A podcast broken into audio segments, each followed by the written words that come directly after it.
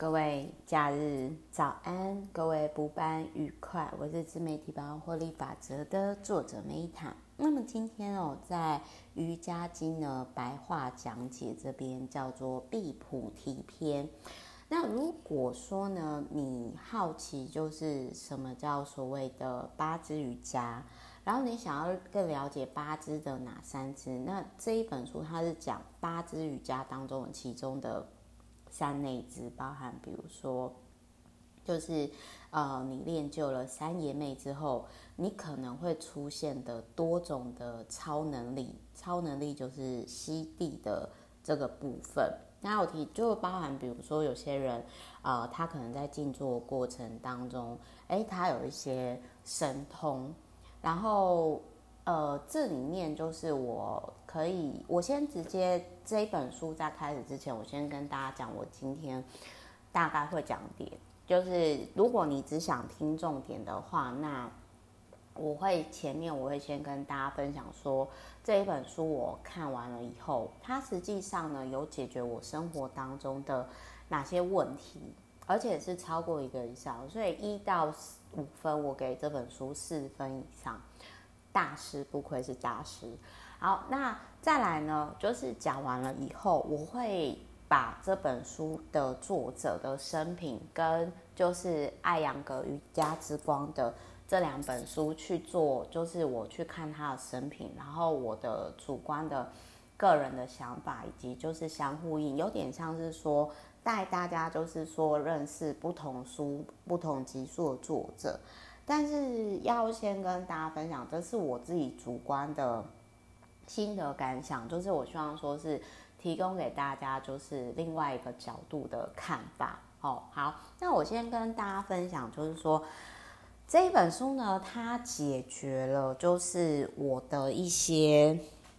呃，就是我之前在上瑜伽师资班的时候，我觉得我的瑜伽老师他没有办法，就是。很好的解答我一些问题，包含比如说我之前去上的一些内观，呃，就是或者是我去 Vipassana，然后就是一些呼吸课，就都没有老师可以很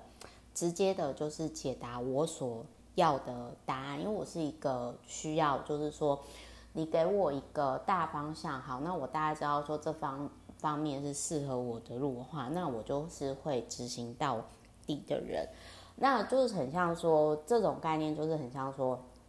比如说我之前，OK，我看到我很呃，我要开公司之前，我可能先去我朋友的公司当顾问，然后我我理解到说，哦，原来他公司是这样获利的，但是可能后来有一些问题，那我要怎么做可以降低就是这样的风险与问题的存在？所以因为瑜伽里面当中就是。呃，我之前在一些书里面都有提到，就是呼吸是一个很重要的事情嘛。好，但是我就在想说，有没有一个可以给我一个很明确化的，一个明确化，就我需要一个数字？没有，就是我跟大家分享，就是说这十年来，就是当然我没有，我不是那种很精进啊，可是就是说。因为我需要一个，就是给给我一个，就是明确的答案，让我就是少走一些路。那我必须要说，就是这本书它有解答我。那我不确定，就是真真的是不是，但是就是说，它让我可以，OK，我可以就是去做这件事情。这个就是说，他有提到说呢，瑜伽经当中所提到的专注是要呼吸能够维持一定的长度。所以呢，答案就是说，如果你可以持续的十二次的呼吸，你专注在当下，或者是说你可能就是思考某一个对象，那你就是进入了，至少你就进入了某一个阶段，叫禅那。那我觉得光是这一点，就是大家不要觉得，哎，这就是有什么吗？就是因为我之前我一直就会觉得说，天哪，我现在呼吸我还是有。杂念，然后在初期的时候，其实我就会想说，好，我要就是去控制它，不要再去想这个杂念嘛。但是其实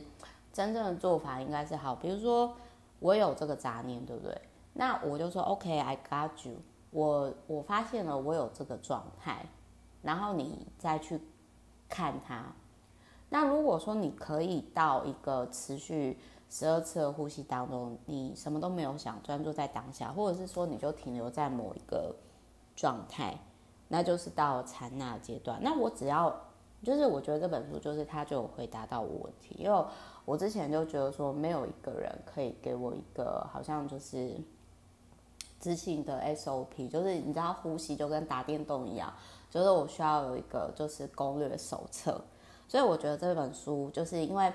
瑜伽有分不同派系嘛，比如说像那个艾扬格，他可能我的定义就是他就是实战派，do it。那就是以就是瑜伽之光里面，它有分四个阶段。那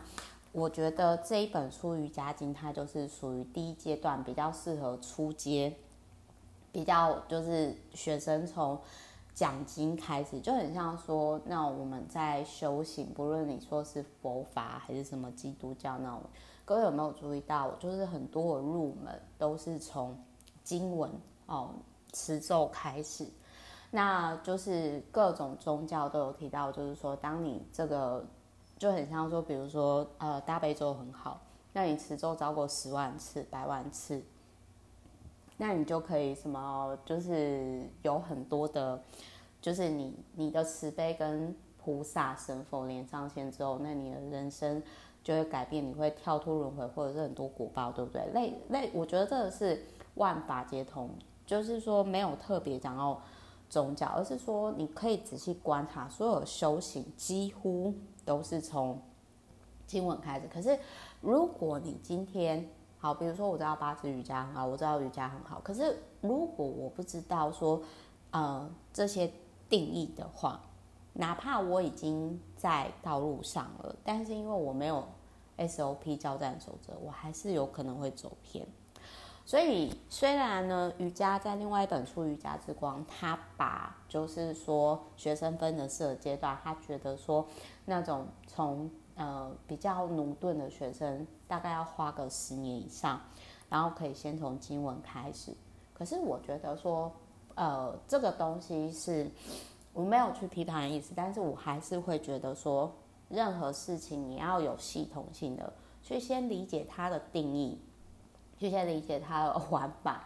SOP，我觉得是很重要的，就是教战手册之类的，好。好，那再来呢？在这一本书，我刚刚前面有提到嘛，就是说，反正各位就记得，就是如果你今天你在呼吸的过程当中，你可以在某一个阶段哦，专注十二次以上的呼吸。那当然，呼吸法就有很多种，调息法有很多种。对于我来说，我觉得最有帮助的就是我的吸气跟吐气是一比二的状态。当然，呼吸法有很多种，只是我尝试了很多种。实做以后，我觉得到最后最适合我的是呼吸气跟吐气的比例是一比二，这没有绝对的正确，但是我只是希望说对于大家有一些参考，大家不一定要照做，因为适合每个人的不同，也许你适合火呼吸法，也许你适合就是融呼吸法，有很多种呼吸法。那再来就是说，再来就是说，呃，我我那个时候就是呃，这一本书除了呼吸的部分有帮助到我，就是我实做之后啦，然后我再参考，我觉得非常有帮助。因为任何事情就是它没有绝对正确的答案，就有适不适合你。那第二个，他有提到说呢，瑜伽它有不同定义哦，比如说呢，瑜伽经中的瑜伽就是我我们。这一本书在跟大家分享的，比如说八支瑜伽有什么东西。第二种就是阿育吠陀，阿育吠陀瑜伽我也有去学习过。那它其实是药有不同的成分，药的组合就是瑜伽。那阿育吠陀瑜伽呢，我也曾经带我客户去体验过某一个老师，然后但是就是呃，他就是我觉得他很好。就是它包含它讲风火水土的各个元素都很好，只是这个领域不是适合我的。就是我想要跳脱要的那种成分，这没有什么好与不好，而是每个人在不同阶段适合不同的瑜伽类型。所以后来那个我的客户就是我的 VIP，他就是还是有再就是去练习那阿育吠陀瑜伽。那我自己的现阶段，其实就是说，我觉得我要先从像瑜伽经这种基础练习，然后以及就是说，呃，再多。强化一些自己的体位吧，比如说像哈达瑜伽，或者是说阿扬格啊，或者是就因为我觉得我自己还有太多需要再精进的地方。好，那第三种，我们刚刚前面提到嘛，瑜伽有四种，瑜伽经、阿育吠陀，然后第三种的话是某个心跟某个心连成一线，也叫瑜伽。然后我觉得最特别的是说数学当中的呃。就是总计哦，这个就是总和，也是叫瑜伽，我觉得很特别。那在瑜伽之书或者是瑜伽之光，他们有提到另外一种说法，就是呃，yoga 是连接的意思，你可以连接到很多种事物。那我觉得这真的没有什么特别的，就很像一个字，它有很多种含义。那看你要连接到哪哪一个领域上哦。那再来，他还有提到说，就是呃，我这边我想跟大家分享，就是说为什么我要一开始先跟大家分享，就是《瑜伽经白话讲解》的这一本书哦，因为他这本书就是我觉得这一本书，我昨天讲的是行门篇嘛，但是其实我真的应该一开始要先讲的是。呃，瑜伽经白话讲解必菩提篇，我觉得这一个很重要，这是我自己的观点。那我希望说可以帮大家，不论你是否就是要练习瑜伽，或者是说你可能要就是呃做任何事情的时候，我希望可以帮大家就是降低这个呃。也不能说降低，就是说，这呃，我先跟大家分享，这些都是我的心得感想，以及真的都是我的价值观。但是你要不要接受？呃，这个是你，只是我自己真的就是这样的做。我跟大家分享我自己的，呃，一路上在探索自学的过程当中的阶段。比如说，就是呃，先不要讲要不要练瑜伽啦。这世界上有非常多，就是所谓获得神通，或者是之前我有提到说，我真的不建议大家去接触黑魔法或者是巫术啊，不管白魔法还是黑魔法之类的，就是原因是呃，就是因为我觉得很简单的方式，如果你真的要，你跟大自然借气，永远是最自然，然后最健康。然后又省钱的充电、疗愈、自我疗愈的方式，那这是我的观点。我没有要就是去批判说其他呃什么不好，因为其实我以前我会还蛮愤世的，就是会比较，我以前主观性非常非常重。但是我后来我会觉得说，今天会听我频道的人。都是我们有类似的频率，你会理解到说，我发自内心的初衷以及我的爱。好，不是，我就是我觉得我要收回来，我不要乱表白。就是我觉得我应该要收回来，应该是说，我举个例子来说，哈，我曾经在呃那个时候因为比较空，然后我就去上了，就是也是玄学的课程。但是上完一堂以后，我就觉得，嗯，这边不是我应该要继续待的地方。虽然说，就是就是没有像瑜伽我可以那么持久，包含我自己本身就会很喜欢，然后包含我会想要再更深入的去研究那种感觉，就是很像说我很小的。我举个例子来讲好了，就是我很小的时候我就知道说，因为很多人就会说，哦，你要长得美。赏心悦目，或者是说你要就是会做菜才能够抓住男人的胃，呃，但是做菜跟化妆都不是我会想学的，因为我那时候就看到呢，呃，如果是在二十几岁谈恋爱的时候，没错，那个这真的好像真的是很重要的，可是人生很长啊，我就观察到最后，到最后夫妻走长久。相敬如宾，或者是说可以好好走到最后的呢，基本上都是个性上算蛮好相处的，就是幽默。那幽默要怎么来？我觉得多看多元的书啊，然后就是重点是呢，就是想法很多元灵活，绝对不会错嘛。所以那个时候我就觉得说，哦，那与其就是我去研究就是化妆或者是做菜呢，我觉得我想要把我的技能指数点在第一个就是学习跟阅读，哦，这是第一个，我我想要在这个累积。那在第二个就是我发现呢，资本社会里面，不管你要不要结婚嘛、就是说女生呢，只要你会赚钱，或者是你你有获利的能力，然后就是你理解资本社会的玩法的话，那你的筹码永远是很多的。我举个例子来讲，好，比如说大 S 她为什么可以做到，就是四十岁以后离婚，马上。就是又跟真爱在一起啊，然后他有就是很多选择权，那都是因为他有钱，这是一个，就是他有赚钱的能力。所以就是我在很小的时候，其实我就看到很多女生在婚姻当中不快乐呢，主要是就是第一个她的资讯量不够，有用的资讯量，今天。会让你人生更好，是对你有用的资讯，而八卦或者是负面新闻那些，对你来讲一点帮助都没有。所以就是我常常就是，只要是有人要跟我讲不与我人生无关的事情，我就说我不想听这东西，你不要跟我讲这东西，我觉得浪费双方时间，我没什么兴趣知道。再来第二个就是，呃。除了资讯量之外，你要理解资本社会上，你要 OK，你要赚什么样的钱，你想要获得多少钱，那你要怎么赚到适合自己的钱，就专注这两项就好了。所以那个时候我在四十岁之前，我就我这样的观察到之后，我就觉得说好，那我四十岁之前除了这两大方向呢，我还有就是我一定要去环游世界看看，因为我二十岁之前我都是。为了家人还有学校而活嘛，然后其实我觉得我应该要时间给我自己，因为我真的觉得我那个时候我的爱都被掏空了。那爱自己就是活成自己本来样子，可是我根本不知道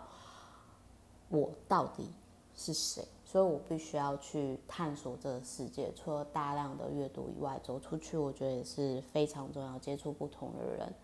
所以就是我在四十岁之前，我就设定，不论好与不好，我都要勇敢的去走出去。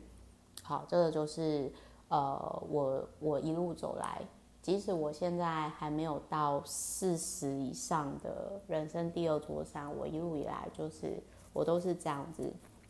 走的，就是我的价值观就是这样。那这里你可能就会觉得说，Meta 扯远了吧？就是。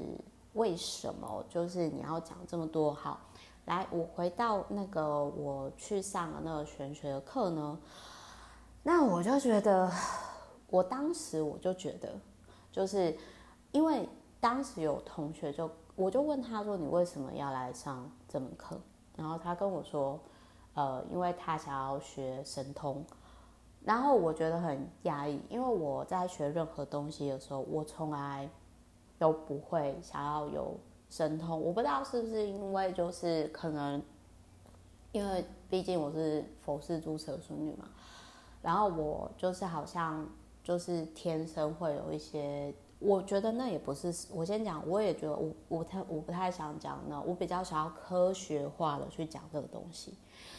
我只能说，我个人觉得这种像直觉的东西，只要是你。本身是很平衡状态，我觉得应该是每个人都会有这样直觉的能力，不用特别的去追求。至少我的价值观是这样。所以我在当时那个同学，他跟我讲说，他想要获得神通，因为他人生想要走捷径。然后我心里就觉得说，我的天哪，你上了这个老师这么久的课程，因为那个时候我是第一天去，可是他已经跟那个老师学了好几年。然后我心里想说。呃，可是这个老师他没有直接的，因为如果今天我是那个老师，我一定会跟我学生讲说，你今天学这些东西不是为了要获得神通，如果你今天想要走捷径，人生没有捷径，你只会越走越远。我一定会，至少我会跟他讲正确的方向，而不是为了学费，而不是为了学生要一直给我速修学费这样子讲。所以在当下，我后来就是就跟呃，我就再也没有去了。那当然，那个老师后来就是也有想想要来找我合作什么，呃，其实我就。委婉的推给别人，我就很委婉的推给别人了。那我想要说的是呢，呃，如果你今天你你想要就是，嗯，这个我觉得我等一下我先回归到我那个我刚刚讲那个点，因为我觉得有时候你到最后就是就很像说成年人不会教育，他只会筛选。那我觉得这也没有什么好与不好，只是代表说我们在这个阶段，我们的价值观不同，道不同就不相为谋嘛，也没有，也不用特别讲什么。那我在当时我想要讲的是说，这一本书它会，它会讲到说，哎，为什么你会觉得很多瑜伽练瑜伽的人，或者是说 maybe，呃，不只是瑜伽，就是呃有一些修行的人，他的。气场或者是他的状态，呃，跟别人不一样。那他这里面就有提到说，练瑜伽可以获得的哪些神通。然后，呃，什么样的神通我先不讲，但是我先讲我很认同部分，因为我真的，我我真的知道的，就是我所我所看到的部分，真的是的确是这样。就是说，嗯、这个我之前在其他书里面也有讲过。有些人当他获得神通以后，他就会贪恋于，就是哦，我今天比如说、呃，我可能有就是回溯，我待会会讲一些一些点，这这个就是也是就是为什么我觉得说，嗯、包含很多灵媒或者是说有神通的人，他们对我相信他们都是会想要帮助周遭的人，帮助世界。可是如果他今天没有呃，有一个正确的观念，那他其实，在帮助别人过程当中，可能真的没有帮到，然后反而是伤害自己，也伤害别人。比如说之前就是国外就是有发生过呢，有一个人，然后他就是对那个对方说，呃，我不相信世界上有鬼。那那个老师，因为他就是看得到啦，所以他就帮那个学生呢开了开了那个。就是可以看的，结果后来那个那个贴纸的学生就被吓死了，因为就是你本来都看不到灵体，那你突然看到，然后有些就是构思可能很可怕嘛，然后就是去找那个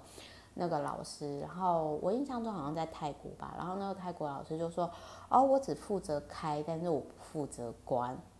然后在我那个时候看到那个新闻的时候，我觉得那个老师这样做，我个人是觉得说这个还蛮不负责任的，而且那个老师本身的能量场，在我看来啦，就是我觉得就是呃蛮灰的，所以嗯，这是第一个，就是如果你今天你的神通，你你太追求神通，你就会觉得说。有些这个其实像心灵真相里面有提到灵性魅惑者，或者是说就是哦，他会有优越感。比如说有些人他可能在资本社会他充满挫折，但是他就会觉得说哦，你看我有这方面的神通，我比你们凡人更优越哦。然后你看我虽然赚钱比不过你们，但是我有这方面的神通，你们都没有。好，来这边。这里就有提到，这个书里面就有提到说，瑜伽是除了要面对神通所带来的诱惑，还不能够起自大的心念。比如说，看我多了不起，连那个什么天神啊，什么那种都会来找我作伴。一旦你有了这样的自负的心理、自大的心理而不谦虚，你就会像是被死神抓住头发而踢走了。要。很谨慎小心走过这些魔考，三摩地才会出现。那类似的状态就是你可以看到，就是有些呃某些什么灵性课程，因为我真的曾经就是有遇到那样的人，但是我没有点醒他，反正他就跟我说他很推荐我去呃，就是上某些某些的课程。然后，当然，其实我那个时候就觉得说，就是我见骨，以人类图来说，我的见骨，我就直觉没有反应嘛。然后呢，对方就很兴奋的跟我讲说，他的前世是很高贵的呃贵族啊，还是什么时候？他就说哦，那个老师跟跟他讲说他是什么什么很高阶的什么什么的。灵魂，那我觉得这些都是有点像是心灵真相里面那种灵性魅惑者的状态。但你说我会讲吗？我不会讲，因为这个是他那个阶段的事情，然后那也是他的功课。我以前会讲啊，可是后来我会觉得说，如果真话会伤人的话，那它不是实在的语言。可是如果我在那个时候讲说，哎，我觉得你现在是处于被灵性魅或者魔魅的阶段，你觉得对方听得下去吗？也听不下去啊，所以我能做什么？我只能沉默啊。然后再来，他还有提到说，就是我真的很认同这个瑜伽经里面讲的，就是说，如果你今天知道你自己是谁了，其实这些悉地，也就是所谓的神通，它是一个副产品。我超认同这句话，就是。它会很自然的发生这种状态，就是说，因为我我特别对这个有感，是因为我小的时候就是呃，就是我大概就会很自然知道某些事情，然后会吓到大人。然后我那个时候的状态是我周遭我周遭的人没有没有像就是说呃瑜伽经的这群公修的人。可以带我朝着三摩地的前进，所以我其实是也是蛮感谢说在，在呃疫情过后的现在的这个阶段呢，我去接触到了就是瑜伽经的这一本书。虽然这个作者他已经走了，但是我觉得这一本书它有附光碟什么，就是我觉得蛮适合就是自学使用。但是我要讲的是说，我真的很认同这个老师他所提到的，就是。知晓本我，就是最重要的是，你来到人世间，你来到地球，你在登出之前，你要去，就是你知道这个重点是清楚自己不同的阶段、不同面向自觉，而不是去追求神通。那种感觉就是很像说，对，赚钱很重要，我们在资本社会赚钱很重要。我还是真的觉得说，就是钱，新台币人人满意，但是你不应该为它痴迷，因为它只是一个工具啊。比如说，我赚钱是因为我希望说之后太空旅行跟环游世界一样普及以后，那就是说我跑去太空旅游，我觉得我想要看看就是离开地球以外的世界，这是其中一个啦。但是如果你今天你就是像我也有些家人是他到走的时候，他就是还紧抓着。钱不放，那我觉得就有点可惜，就有点本末倒置了。那再来，还有就是这一本书里面，他有提到说，内在的本北极星在哪里？就是他就有提到松果体的部分。那我觉得比较翻成白话文，就是我在另外一本书《松果体的奇迹》有提到。可是我还是要讲，就是说，你练习瑜伽应该是要更了解你自己。你练习瑜伽应该是要更了解你自己，而不是为了追求神通。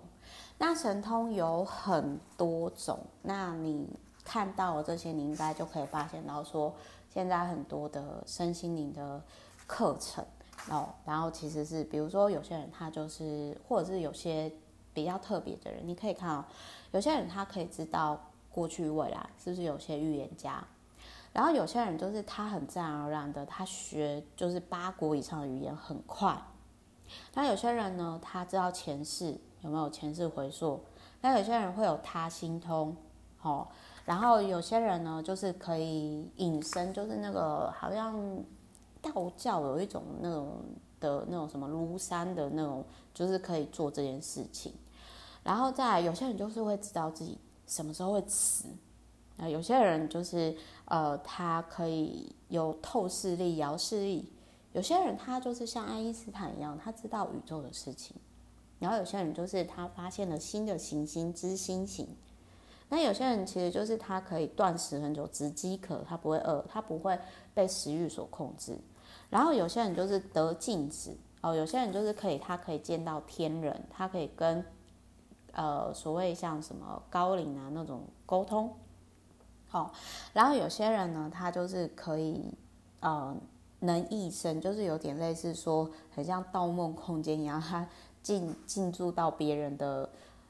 中间。哎，我先讲一下，就是说这是我所看到，但是我不确定说就是我讲的对不对，就是说用我的理解去讲。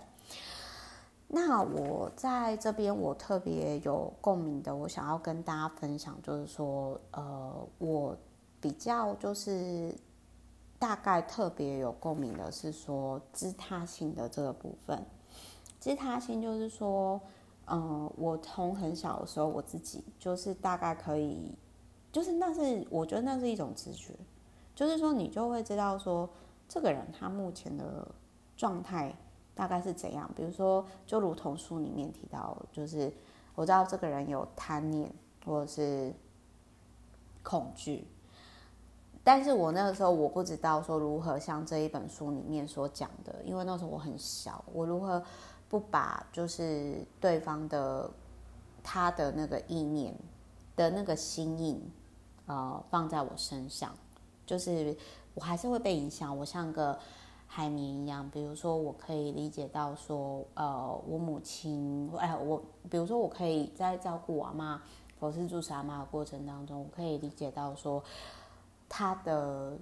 修行的状态，就是说，对，即使信徒们很信仰他，可是我能理解他对死亡其实是充满恐惧的。那你为什么对死亡充满恐惧？原因就是在于说，他后来他就把自己封闭起来，他没有跟世界连接，他可能也会在意，就是说别人讲他离婚的状态，这个我不清楚，反正我就觉得说。他就没有在呃，就把自己封闭起来之后，然后他很不快乐，然后他用病痛来获得别人的爱，获得我们家人的爱，而不自觉，然后控制欲非常非常的强，就是脐轮阻塞的状态吧。反正就是这些都是我的感觉，就是但是我很小，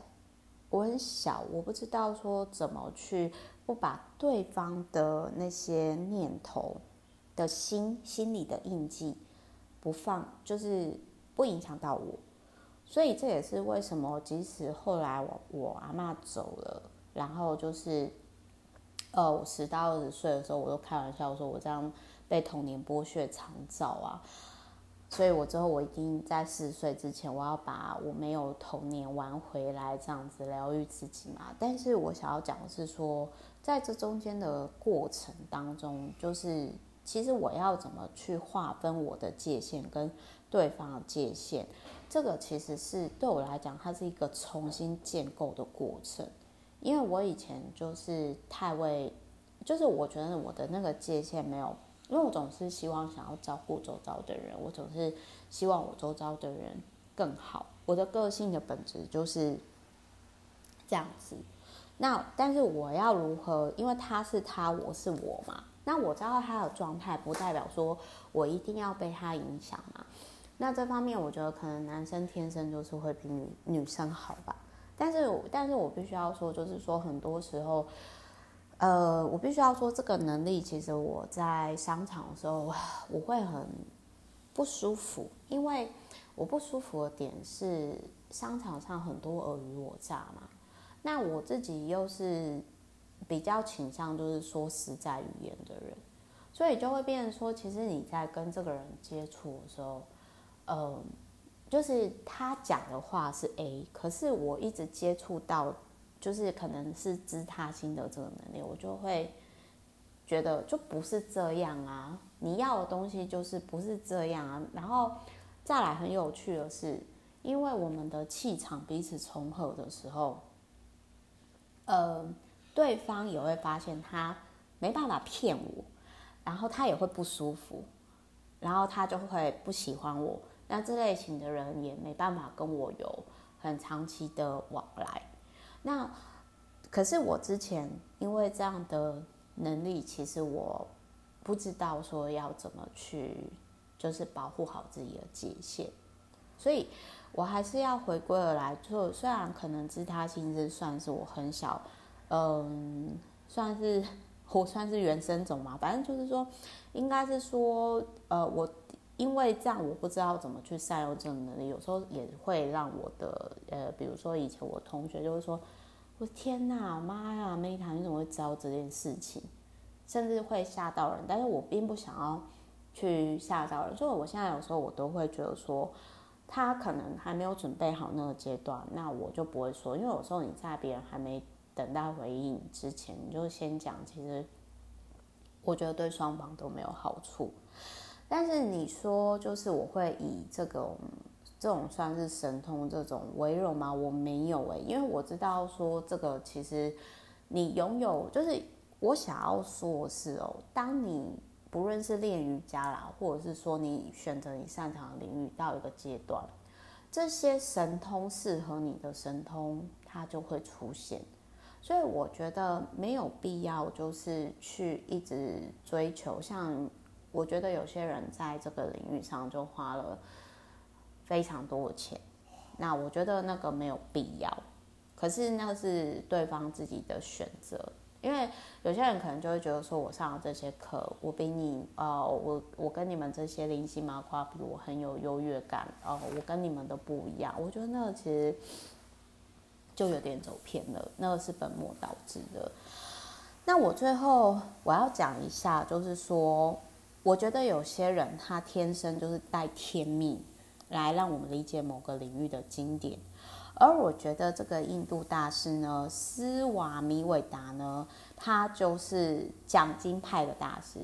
那当然我能理解，就是说艾扬格，我觉得艾扬格老师他都是那一种实战派体位法实战派大师，所以我可以理解到说，就是为什么有些比较追求体位法的人会去讲。瑜伽经这一派的会说，哦，那个就是比如说资质比较駑钝的学生，那你大概就从可能经这些经典开始吧。那也许十几年以后，你可以悟到瑜伽还是要去做。就是我能理解，就是不同派系难免人跟人之间就很像说宗教之间的对立或是纷争，就是会有这些比比较跟批判。可是我还是要理解到说，就是。我觉得你要在学任何的东西，就很像我们连买家具，我们都会用使用说明书嘛。那我觉得它就是很像一个使用说明书。然后再来就是说呢，这个作者他本身是喜马拉雅山的大师，然后他是出自于一个梵语的家庭。然后他从来没有上过正式的学校，九岁就可以开始讲瑜伽经。十四岁的时候呢，就在印度大学巡回演讲。然后后来他就是去呃伦敦的文学室，然后在世界各地讲课。然后他活到八十几岁，后来就是算是也是算是善终。可是我要讲一下他的他的出身，他一定在印度是贵族阶级。他一生当中，他都不用工作，他也不需要赚钱，他只要就是投入某个领域就好。可是，一般人哪有可能可以做到这样子？所以，他就跟我之前就是，他就跟我之前就是讲某些，比如说与生活和好那个作者，我觉得背景大概也是这样，就是说，就很像说，我最近有提到，我说，呃，《道德经》不是给。一般人看的，我就是有跟我其中一个读者讲，因为以前可以念书的都是贵族阶级，那贵族阶级为什么老子要说就是看似柔弱最却刚强？那因为这些贵族，呃，以前的君子也算是贵族啊，因为他们可以念书，他们一定也有一定的资产，然后，嗯、他们应该就是君王将相，即使不是皇帝，好，那这些人已经有有很多了。他们，他们当然要柔弱啊，因为他们已经有很多啊。如果再继续就是强下去的话，就会像比如说希特勒一样那种暴君必败嘛。所以当然就是一正一反啊。那一样的道理就是说，如果你今天你并不是这种贵族的阶级，你看事情的角度呢，当然可能就是不会跟呃瑜伽经的这个作者一样。所以我我后来我就去查了一下，就是斯瓦米韦达跟艾扬格的，就是他们的阶级。那我不太，我个人不太确定，但是我觉得就是应该，因为他们有有就是分阶层嘛，所以就是我个人是觉得，因为印度印度他们有分四个阶级。哎，我先讲一下，我如果讲的不正确的话，就是也欢迎大家就是纠正我，真的就是也欢迎让我更理解。那我要讲的是说，我个人的我大概。有先查一下资料，那我感觉上是，呃，这个书的作者斯瓦米韦达他们的那个就是阶层是高过艾扬格阶层的，就是你可以你可以注意到各个领域啊，只要是贵族阶层的人，他们其实都不太会，他们就会讲这种经典类型，就是有些人可能就觉得说，天啊，这是什么很难以理解。可是你为什么会难以理解？你为就是就是因为，因为他们就是为什么就是他们不食人间烟火？因为他们就不需要啊，这是一个很现实的问题，你知道吗？就是说，就我其实就是很像，我就跟我读者说，嗯，老子虽然说看似柔弱却刚强，可是问题是你现在就是太弱啊，你又不是像那种《道德经》的 TA 一样，他们都是贵族，你不是啊？你先成为贵族之后，你再来跟我讲《道德经》，看似柔弱却刚强吧？OK？所以一样的道理就是说，但是你说这种经典瑜伽经的经典有没有帮助？我我还是觉得很有帮助。我还是真的觉得说它是可以并行的，因为我举个例子来讲好了，比如说我小时候五岁的时候，我就被 就是因为我阿妈是佛事主持嘛。然后我小时候我就要帮忙暮鼓晨钟，那我大概五六岁的时候，我就是被逼着念大悲咒，就背要背起来心经。那好，我背起来了，我也会念，可是我不知道这个原理。那当然，后来有些人就会说：“哇，那个 Meta 你好有福报哦，你你这么会念大概就，是一个很有福报的经文，什么什么什么什么之类的。”可是这些是我后来才理解的。所以我要说的是说，嗯，就是我觉得这没有什么好与不好，而是不同的社会阶层、不同的阶段看的角度不同。那所以我觉得比较好的方式应该是说，好，比如说你追求体位法，你想要更精确的练习，那我觉得艾阳哥的教派的书籍也许可以对你很有帮助。但是这背后，你想更理解瑜伽，除了体位法，八支嘛，有八支，经典的含义是什么？什么是三摩地？我要怎么呼吸？呼吸为什么那么重要？OK，那最原本的这个范文的经典，可以对你有帮助。但是最终我再回归而来，因为经典这个是他一个人所讲的嘛。那但是就是那也是他个人的观点啊，那也是他个人的观点。那我会觉得说，瑜伽经相较于就是大乘佛教的经典来讲，那我会觉得它还是就是比较那个领域范围就是比较小。可是我觉得就是这些都没有关系，就是我们就选择说，对我这个阶段有帮助的东西，我就跟大家分享。所以我最后再总结一下，就是说我目前的做法就是呢，我觉得像是体位法，就是我在练习体位的时候呢，我会觉得说，呃，瑜伽之光、瑜伽之术都对我很有帮助，很有启发。那可是我想要更细部的去了解，哎，瑜伽所讲的三摩地呀、啊，那些什么什么东西的时候，我觉得。呃，那个这一本书就是《瑜伽经》的斯瓦米韦达，他写的东西就是会对我，呃，更理解瑜伽的本质，就是他会想的更仔细，那个是体位法所无法取代的。但是呢，就是要说人来到地球上，真的要修行。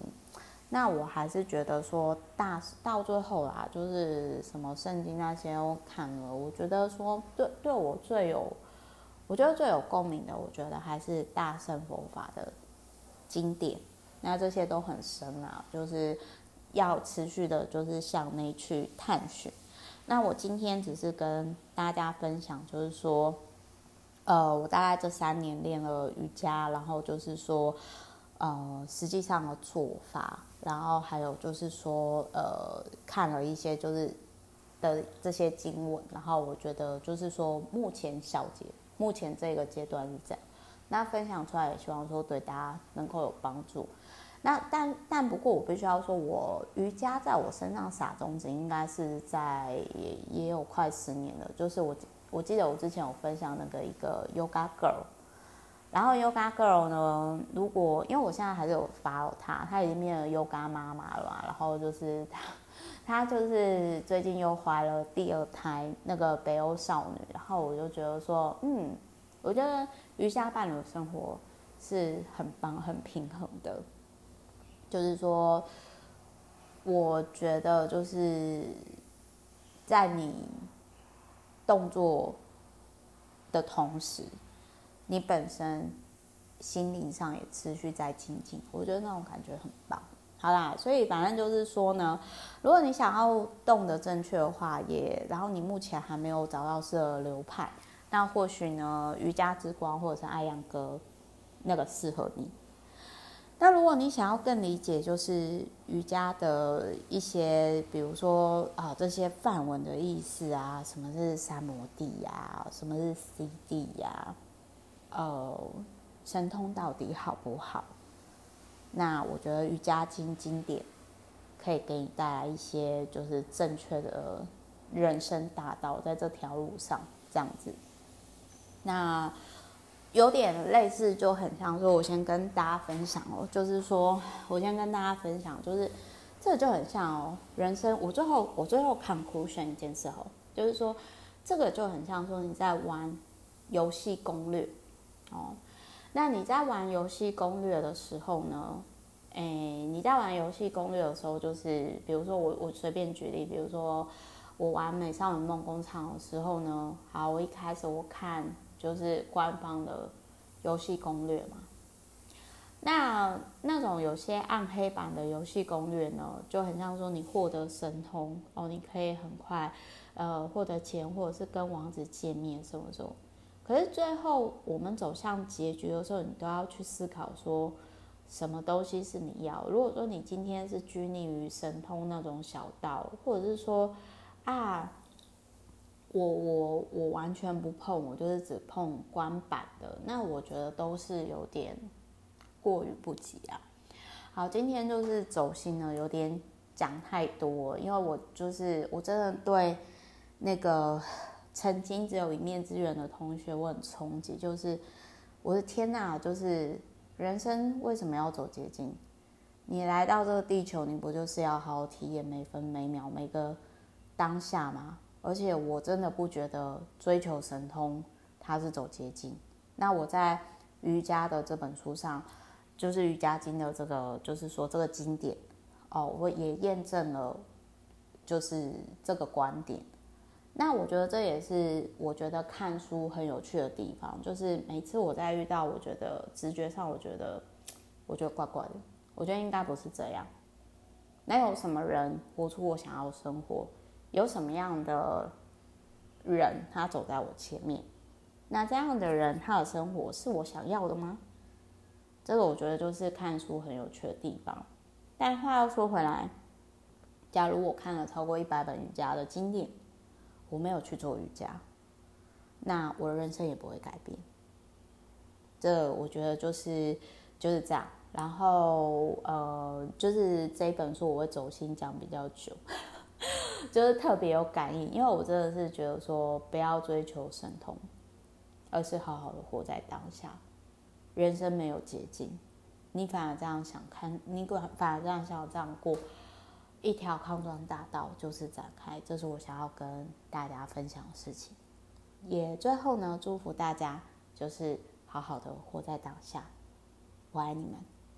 请好好活在当下吧。谢谢。好，I love you。我们之后就明天见啦，拜。